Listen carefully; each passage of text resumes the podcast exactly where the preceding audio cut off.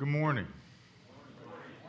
If you're a guest with us this morning or you're still new here at RPC, we are really glad to have you.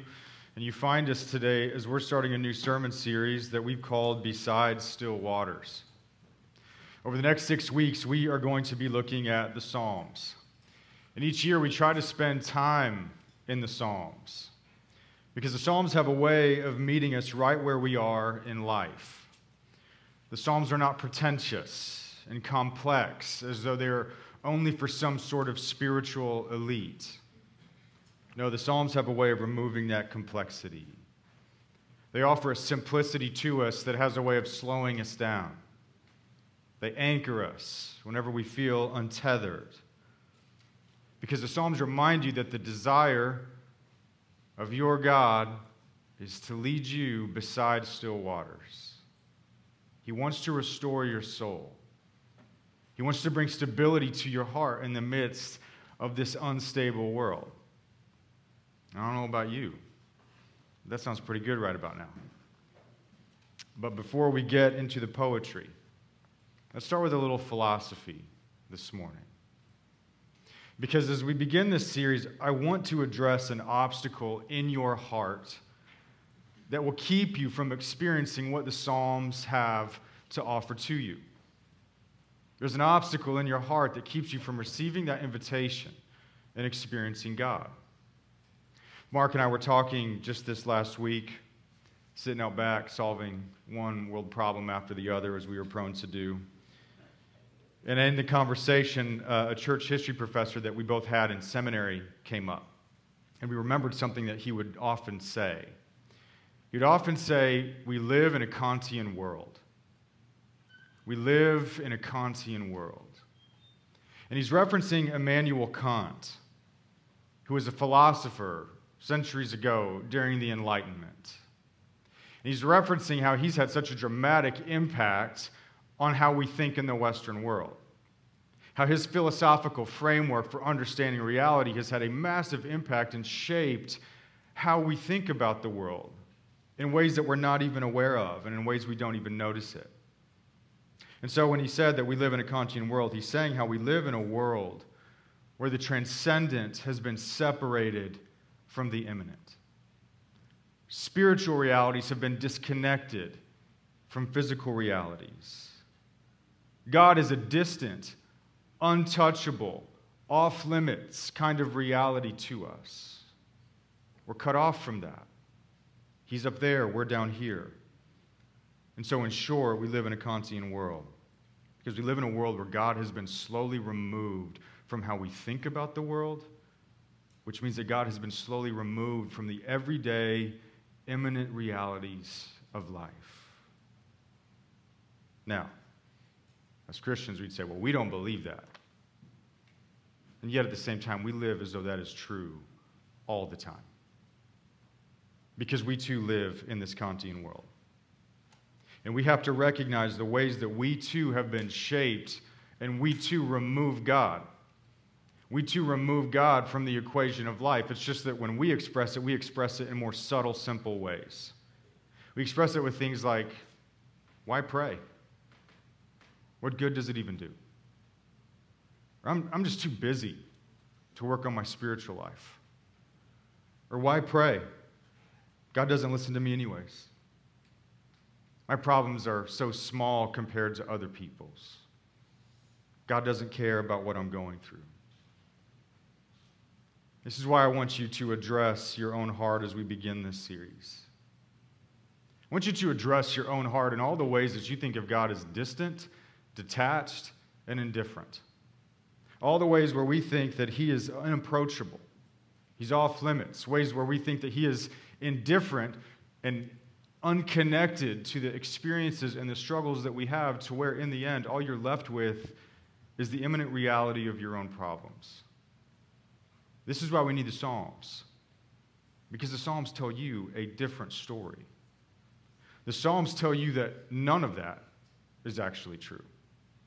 The Psalms tell you that God actually wants to meet you in all those nitty-gritty moments of life, even in your worst moments of life. God wants to meet you in broken relationships. God wants to meet you in abandonment and betrayal God wants to meet you in heartache and shame. God wants to meet you in your fears. God wants to meet you in your failures. And today's psalm reminds us that God wants to meet you in your anxiety. If you look at the superscript at the very beginning of the psalm, it tells us that this is a psalm of David. He's the one who wrote it. And usually that superscript will tell you if the psalm was written or inspired about a specific event in David's life. But with this psalm, we don't get that. It just says, of David, which means we don't really exactly know when or why or the occasion that caused him to sit down and write it. But if we look closely at what he writes in this psalm, we're actually given clues about what he's actually dealing with, and it's something that we deal with all the time. Have you ever found yourself lying in bed at night, unable to sleep, because your mind won't stop racing? I know, me neither, but I hear there's people that do. No, some of you are like, you know, you just described my last year and a half. You just described my last month. You just described last night. Well, that's how I want you to think about David. I want you to imagine him lying in bed, staring at the ceiling. It's late at night. He can't sleep. He's tossed and turned for hours because his mind will not turn off. So he gets out of bed, he sits down, and he writes this psalm. So why won't his mind turn off? What's on his mind? And look at what he says throughout the psalm. He says, when evildoers assail me, though an army encamp against me, though war arise against me, in the day of trouble, though my father and mother forsake me. That's a lot. There's a lot of things on his mind tonight. He's writing about all sorts of different threats and concerns and cares that he has, but notice he doesn't talk about any of those things as though they're currently happening. He doesn't talk about any of those things as though that's a present reality, because look what he says. He says, when evildoers, though an army encamp, though war rise against me, in the day of trouble. So why won't his mind turn off tonight? It's because he's been rehearsing. He's been rehearsing. His mind won't stop because he's rehearsing through all the scenarios that could go wrong. He's running through all the potential threats that weigh heavy on his soul. He's trying to think about all the ways things could go wrong so he's not caught off guard. Trying to brace himself for what he feels is just around the corner. So in a sense, he's anxious about absolutely nothing because there's no real particular realistic reality going on right now. And yet he's anxious about everything because his mind will just not stop. Because all of those things feel so imminent. David is feeling and experiencing the anxiety of a restless mind. The anxiety that's so aware of how many imminent threats and dangers there are and all the ways that things could go wrong, and he's overwhelmed. Now, you and I don't face the same threats and dangers perhaps as an ancient king, with armies and enemies seeking our lives. But don't make the mistake of starting to compare yourself with David and what he's going through and what you're going through. Because David is thinking about threats that were very real possibilities for him in his life. And the things that give you anxiety are things that are real possibilities in your life. That's why none of you are going to lose sleep tonight because you're afraid that you're going to get hit by a meteor tomorrow. In your anxiety, it's all of those things that feel so credible. They feel just around the corner. So even though your circumstances and your situation might be different than David, your response is still the same. You worry about being trapped in circumstances that you can't escape. Worried about people that seem out to get you. Worried about your closest relationships falling apart and being left alone. Worried about what others are saying about you and your reputation. Worried about death and your physical well-being. just simply being worried about that quote-unquote inevitable day of trouble that seems just around the corner and wondering how bad it's going to be, wondering if you'll be able to handle it. It's just the reality of a restless mind. And it's in that place where we feel overwhelmed by all the imminent realities of life, and we start to feel that Kantian disconnect between us and God. God's untouchable and off limits, and I am left in this imminent problem all on my own. But David doesn't believe that. In his anxiety, he comes to a completely different conclusion. Because as he sits down to write with all of these things all on his mind, all of these dangers that seem to lie in wait, he comes to a different conclusion. What does he say? He says, "When evildoers assail me, it's they who stumble and fall. Though an army encamp against me, my heart shall not fear. Though war rise against me, yet will I be confident. In the day of trouble, you place me high upon a rock." Despite all of those worries and all of those cares and concerns, David comes to a place of confidence and finds rest for his restless mind. Do you desire that? Do you desire that kind of confidence? Do you desire that rest for your restless mind? Well, how do you approach God in your anxiety? Do you go to God in your anxiety? David comes to that place of confidence and rest because of how he approaches God. He experiences the transcendent reality in the midst of these imminent challenges and threats and anxieties that he faces. And part of why we don't experience that same thing and that confidence and that rest is because of how we approach God in our anxiety and all of the ways that we think of him.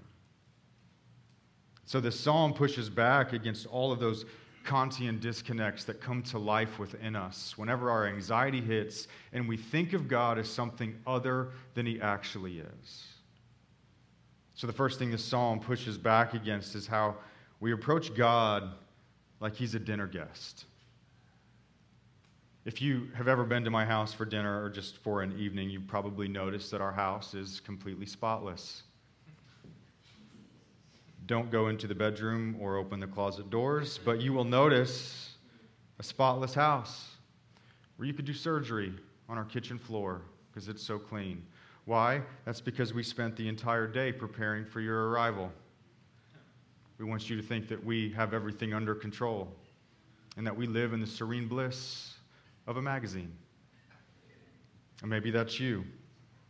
Perhaps you do the same thing. You invite guests over, and it's time to get busy. It is time to clean and time to get everything in order, get everything straight. So you're running your family and your kids like a black ops team, just getting everything in order, getting through that mail pile that you finally done, clearing off the countertops, mop, clean, fold those blankets, drape everything just the way it's supposed to go, fluff the pillows as you prepare for the arrival of your most honored guest. Oftentimes we treat God in the same exact way.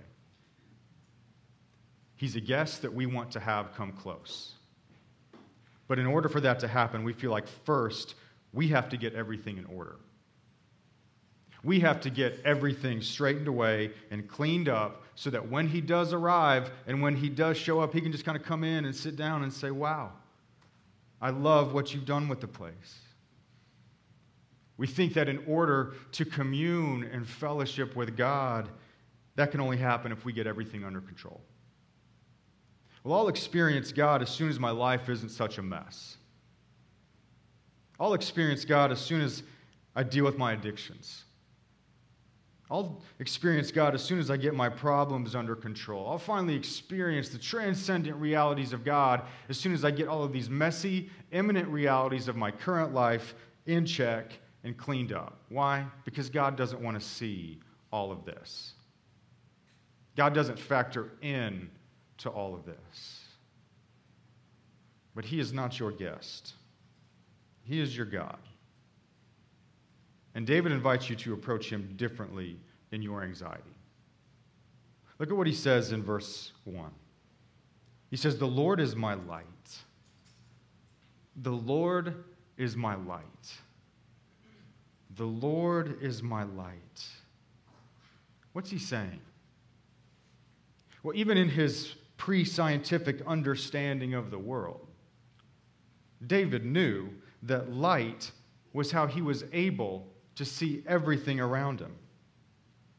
In his world, you didn't go out at night. You didn't travel. Why? Because nighttime is darkness. They didn't have street lights and flashlights on their phones, light everywhere. Their world shut down because it was a world of darkness. Darkness was dangerous. Darkness is when you couldn't see. Darkness made it difficult to navigate the world. But light removed the darkness. Light allowed you to see everything around you. Light reveals the pitfalls. It reveals what's in front of you. It gives you perspective of things near and far. Why? Because light is how you see. And so when he says, Lord, you are my light, he's saying, you are how I understand the world around me. It's you that gives me understanding. It's you that helps me see. It's you that helps me know the way I should go. It's you that reveals the pitfalls and the problems. It's you that guides me and gives me perspective. Without you, I'm left in darkness. So when we approach God like he's a guest, and we feel like we have to get our lives in order first, then we have a problem. Because that mindset is built on the assumption that we can see and understand what needs to be cleaned up in the first place. It assumes that we can see all of the angles. It assumes that we rightly understand the problems and assumes that we know how to fix them. But the truth is, whenever real problems happen, real problems produce anxiety. And there's nothing like anxiety that makes us lose perspective. There's nothing like anxiety that keeps us from being able to see. A little while ago, my daughter Ava, who's 2, was playing with her big brother upstairs, doing God knows what. But the way the 5-year-old version of the story went was that she jumped off of something, and when she jumped off of something that he had nothing to do with, she face-planted directly into the bed frame. And so the corner of the bed frame went right into her forehead, and she had the goose egg to end all goose eggs. I mean, I should have posted that on CCB. It was something to behold. It was shareable. Magnificent second little head just coming right out of her forehead. You know, it's a bump. It happens, right? Not a big deal. Little time goes on, and it kind of heals up.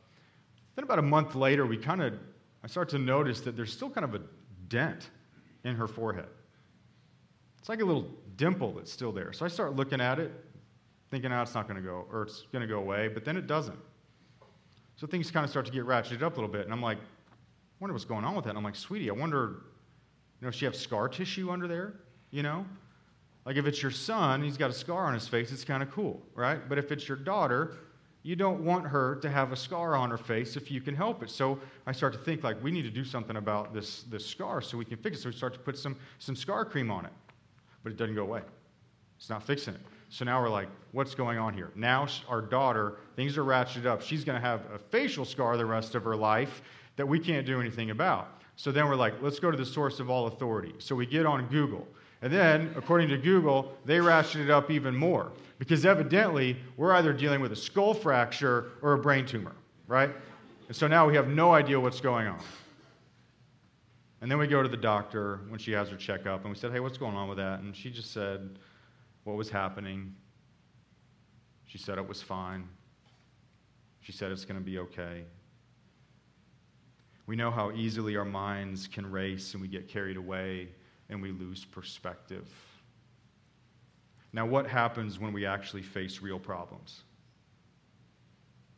The truth is, we are bad self-diagnosers. We don't understand the problems that we face. We don't have the perspective that we think we do. It's why that restless mind makes you lose sleep, because that anxiety communicates to you that at your core, you feel incapacitated to handle it. And so if we think that it's up to us to organize our lives and get everything straightened up, and only then will we experience God, then what hope do we really have? It's like trying to clean up your home in pitch blackness. David is saying, apart from him, you are stumbling around in the darkness of your own inability, in the darkness of your own understanding, in the darkness of your own efforts. He says, instead, come to your God in your anxiety, who is your light. What's that look like? It looks like verse 11, where he says, teach me your way, O Lord, and lead me on a level path. It's you who shows me the way. It's you who helps me truly understand this world around me. It's you who helps me understand the problems I face, the pitfalls before me. It's you that gives me perspective. In your anxiety, do you go to the God who is your light? Or are you just trying to prepare for a guest? The second way this psalm pushes back and challenges how we approach God is because we don't want a God. We want a genie. And we turn prayer into the Christian version of having three wishes. We've already noticed that David is fully aware of the threats he's facing.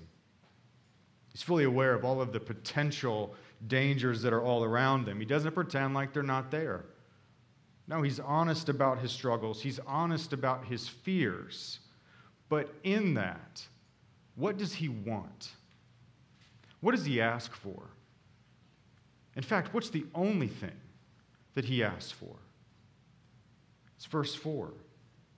One thing I have asked of the Lord that I will seek after, that I may dwell in the house of the Lord all the days of my life, to gaze upon the beauty of the Lord and to inquire in his temple. That might be the most audacious, bold request in the entire Old Testament. Why? Because the Lord and his presence only dwelled in one room. At the time that David wrote this, the presence of the Lord could only be found in one room, and it was only visible one day a year. And there was only one man allowed in that one room to see it. And David is not that man. So what is he making in this bold request then? He believes in a God that wants to be seen. And his one desire is to constantly live in the presence of his God and see the beauty of his face in the midst of his anxieties. He wants to constantly live with a sense of God's presence with him and to behold the steadying beauty of his face. That's his one desire in the midst of all his anxieties is God himself. Because notice what David doesn't pray. Notice that he doesn't pray, God, please don't let any of these bad things happen to me. Please don't let any of these things come to pass. Please make sure that nothing bad ever happens to me. In his anxiety, he doesn't come to God with three wishes to pray all the bad things away. Why? Because David's a realist. He knows this life is full of trouble and difficulty and wind and waves. He knows this set of circumstances might change, and there's going to be another one just queued up right behind him. He wants more. He wants something concrete and certain. He says, that's why you are my one desire. I want to see your face. I want to behold your beauty, because you are the stabilizing presence in my life. Whatever comes to pass, I want to know that you are with me. It's your presence that's my confidence. It's your presence that will bring the rest to my restless mind that I so desire. In your anxiety, what do you ask for? What's your greatest desire? I think we don't experience God in our anxieties for the simple reason that we don't ask for it. We're not actually looking for him. Instead, in that anxiety, we fixate on all of those problems and on all of those concerns. And don't get me wrong, I'm not saying that God doesn't want to hear those things. No, God does want to hear those things. That's why David constantly brings all of his cares and concerns to God in the Psalms. But if we want to experience God the way that David is talking about, then we have to be honest with ourselves. Because isn't it often the case in our anxiety that as we fixate on all of those cares and concerns, if we do pray, then our prayer just becomes trying to get God to fixate on those same problems with us. God, fix this. God, fix that. God, make sure this doesn't happen.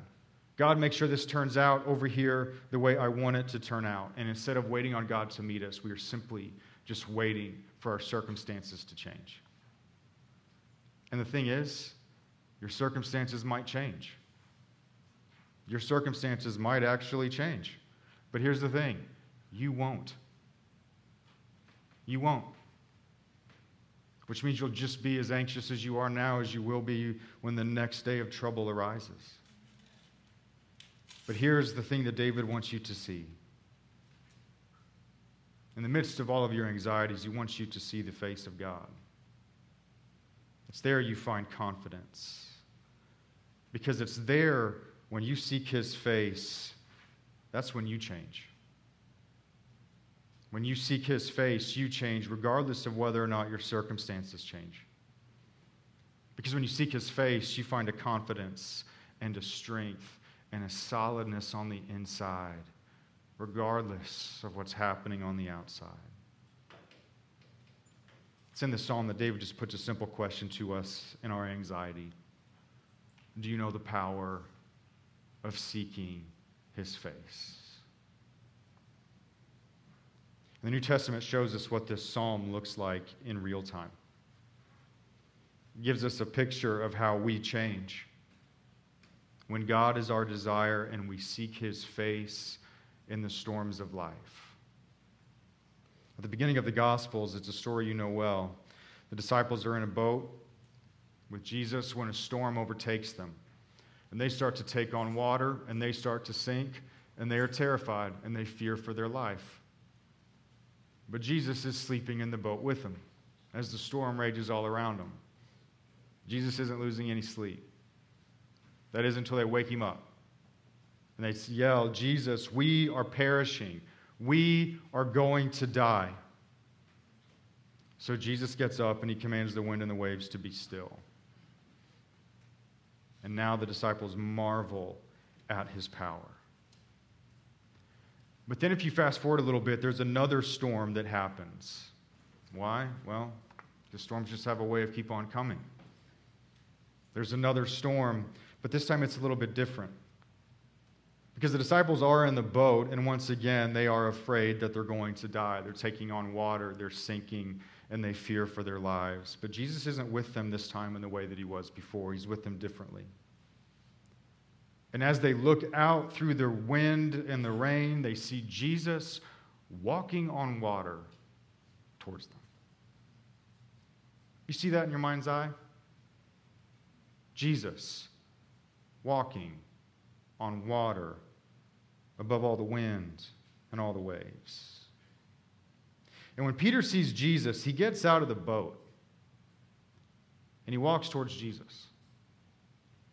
He gets out of the boat and he walks on water towards Jesus. In the middle of the very storm that made them fear for their lives, once he sees Jesus, he gets out of the boat and he walks on those waves like they're concrete. Do you see the radical change that's happened? Because we see the same kind of storm. But this time we see a different kind of Peter. Because when Jesus calmed that first storm, Peter learned something very important that day. He learned he needed to look for Jesus in the storm.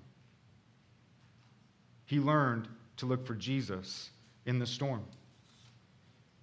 And when he found him and set his gaze upon him, when he beheld his face, he experienced a confidence that doesn't make any sense in this world. Why? Because he got out of the boat. He got out of the boat. Do you see Peter walking on water in your mind's eye? That doesn't make any sense. He gets out of the boat. That's crazy to me. Why? Because I don't like large bodies of water. Why? Because there's creatures of the fall in large bodies of water. And when the storm happens, I'm not getting out of that boat whatsoever. But Peter gets out of the boat. Peter gets out of the boat because when he sees his transcendent Lord, he experiences a transcendent confidence that doesn't make sense in this world. He experienced a confidence and a new kind of strength and power that bore him up on the heights of the waves. And he walked on water. It's when Peter learned to find Jesus during the storm that he became something new in the storm.